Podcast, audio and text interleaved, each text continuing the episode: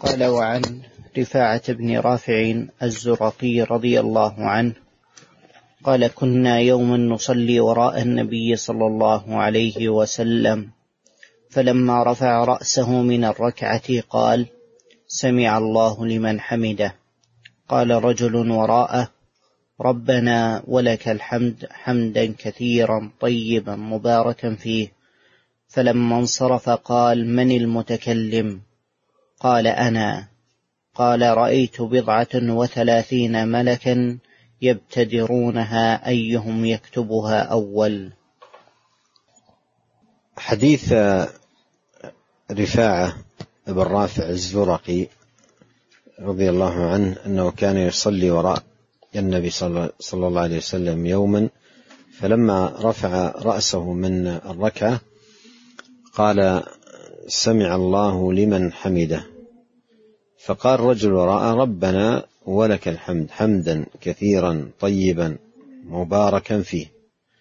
فلما انصرف قال من المتكلم؟ قال أنا. قال رأيت بضعة وثلاثين ملكا يبتدرونها أيهم يكتبها. بضعة وثلاثين البضع ما بين الثلاثة إلى التسعة. يبتدرونها أي يتسابقون. إلى كتابتها في صحيفة حسنات ذلك الرجل. من فوائد هذا الحديث ما أشرت إليه سابقا أن أن قول المسلم ربنا ولك الحمد ينبغي أن يكون مباشرة بعد قول الإمام سمع الله لمن حمده. والفاء تفيد ذلك كما تقدم. وهنا في الحديث فقال رجل وراءه. فقال رجل وراءه أي وراء النبي عليه الصلاة والسلام. آه ومن فوائد هذا الحديث كتابة الحسنات. وهنا وأن هناك ملائكة مختصون بذلك وتسابقهم للكتابة. فهنا أكثر من ثلاثين ملك كانوا يتسابقون أيهم يكتب هذا أولا. فعلى كل فيه في فضل عظيم في في في هذا الدعاء. واستحباب الاتيان به بعد الرفع من الركوع. قال وعن أبي هريرة رضي الله عنه أن رسول الله صلى الله عليه وسلم قال أقرب ما يكون العبد من ربه وهو ساجد فاكثروا الدعاء. أقرب ما يكون العبد من ربه وهو ساجد أي أن السجود حال قرب من الله لأن فيه خضوع وذل وانكسار بين يديه. فيشرع للمسلم في هذه الحالة أن يكثر من الدعاء لأن الدعاء في هذا الموطن موطن قرب وحري بالإجابة.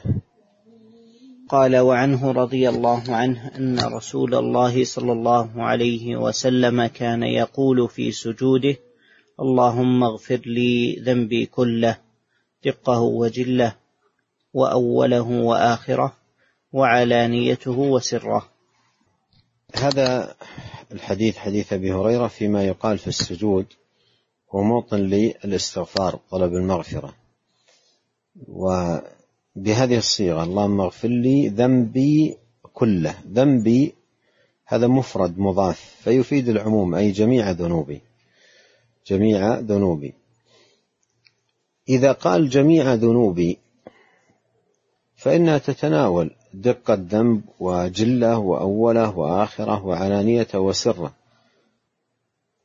فما الحاجة إلى قد يقول قائل ما الحاجة إلى هذا التفصيل ما دام أن ذنبي كله يشمل آه، يشمل ذلك.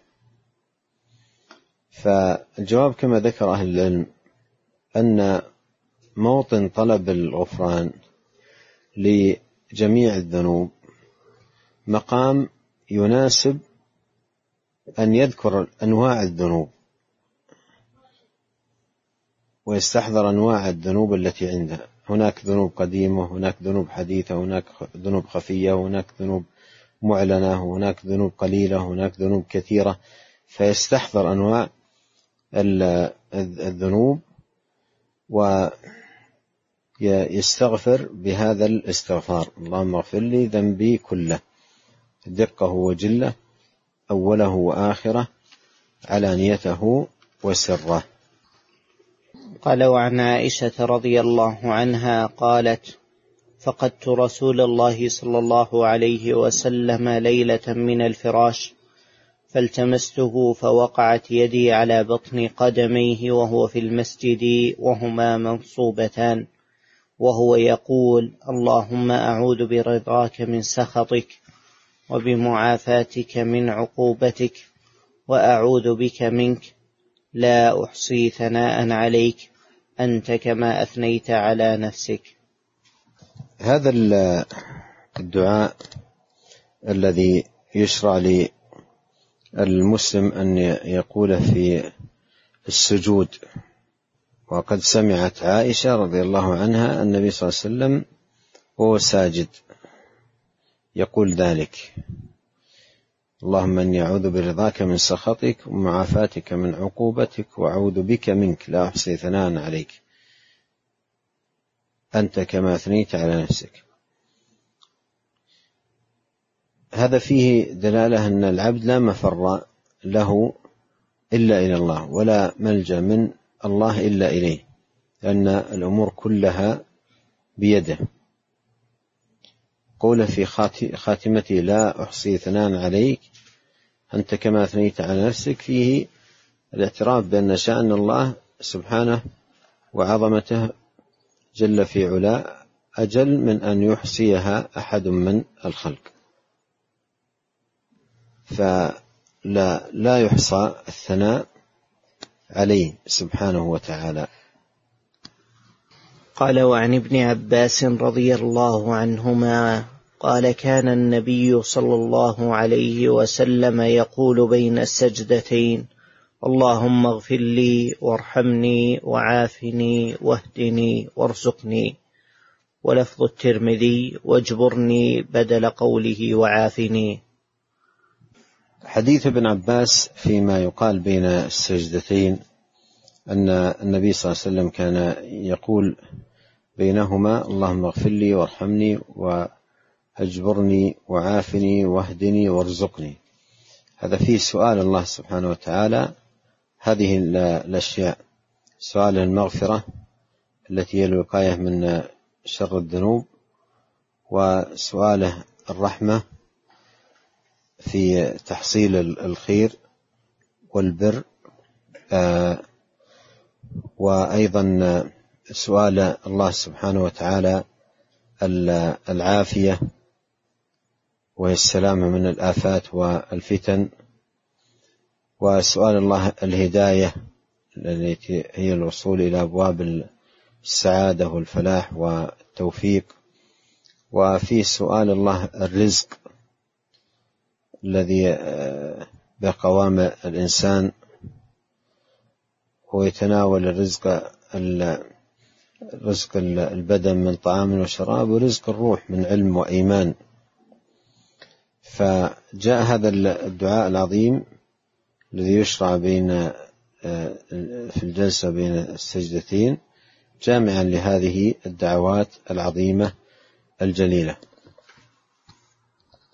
قال وعن حذيفة رضي الله عنه أن رسول الله صلى الله عليه وسلم كان يقول بين السجدتين رب اغفر لي رب اغفر لي. حديث حذيفة أن النبي عليه الصلاة والسلام كان يقول بين السجدتين رب اغفر لي رب اغفر لي. ليس المراد أنه يقولها مجرد مرتين فقط وإنما المقصود أنه يكرر. يكررها ما تيسر له. رب اغفر لي. هذا في سؤال الله المغفرة متوسلا في سؤاله هذا بربوبية الله سبحانه وتعالى. ونسأل الله أن يوفقنا أجمعين. لكل خير وأنبه أنه اعتبارا من الغد بإذن الله يبدأ الدرس آه، الساعة الخامسة والربع. يبدأ الدرس الساعة الخامسة والربع بإذن الله سبحانه وتعالى ونستمر على ذلك. يكون الدرس بدءه في الخامسة والربع تماما. والله أعلم وصلى الله وسلم على عبده ورسوله نبينا محمد وآله وصحبه أجمعين.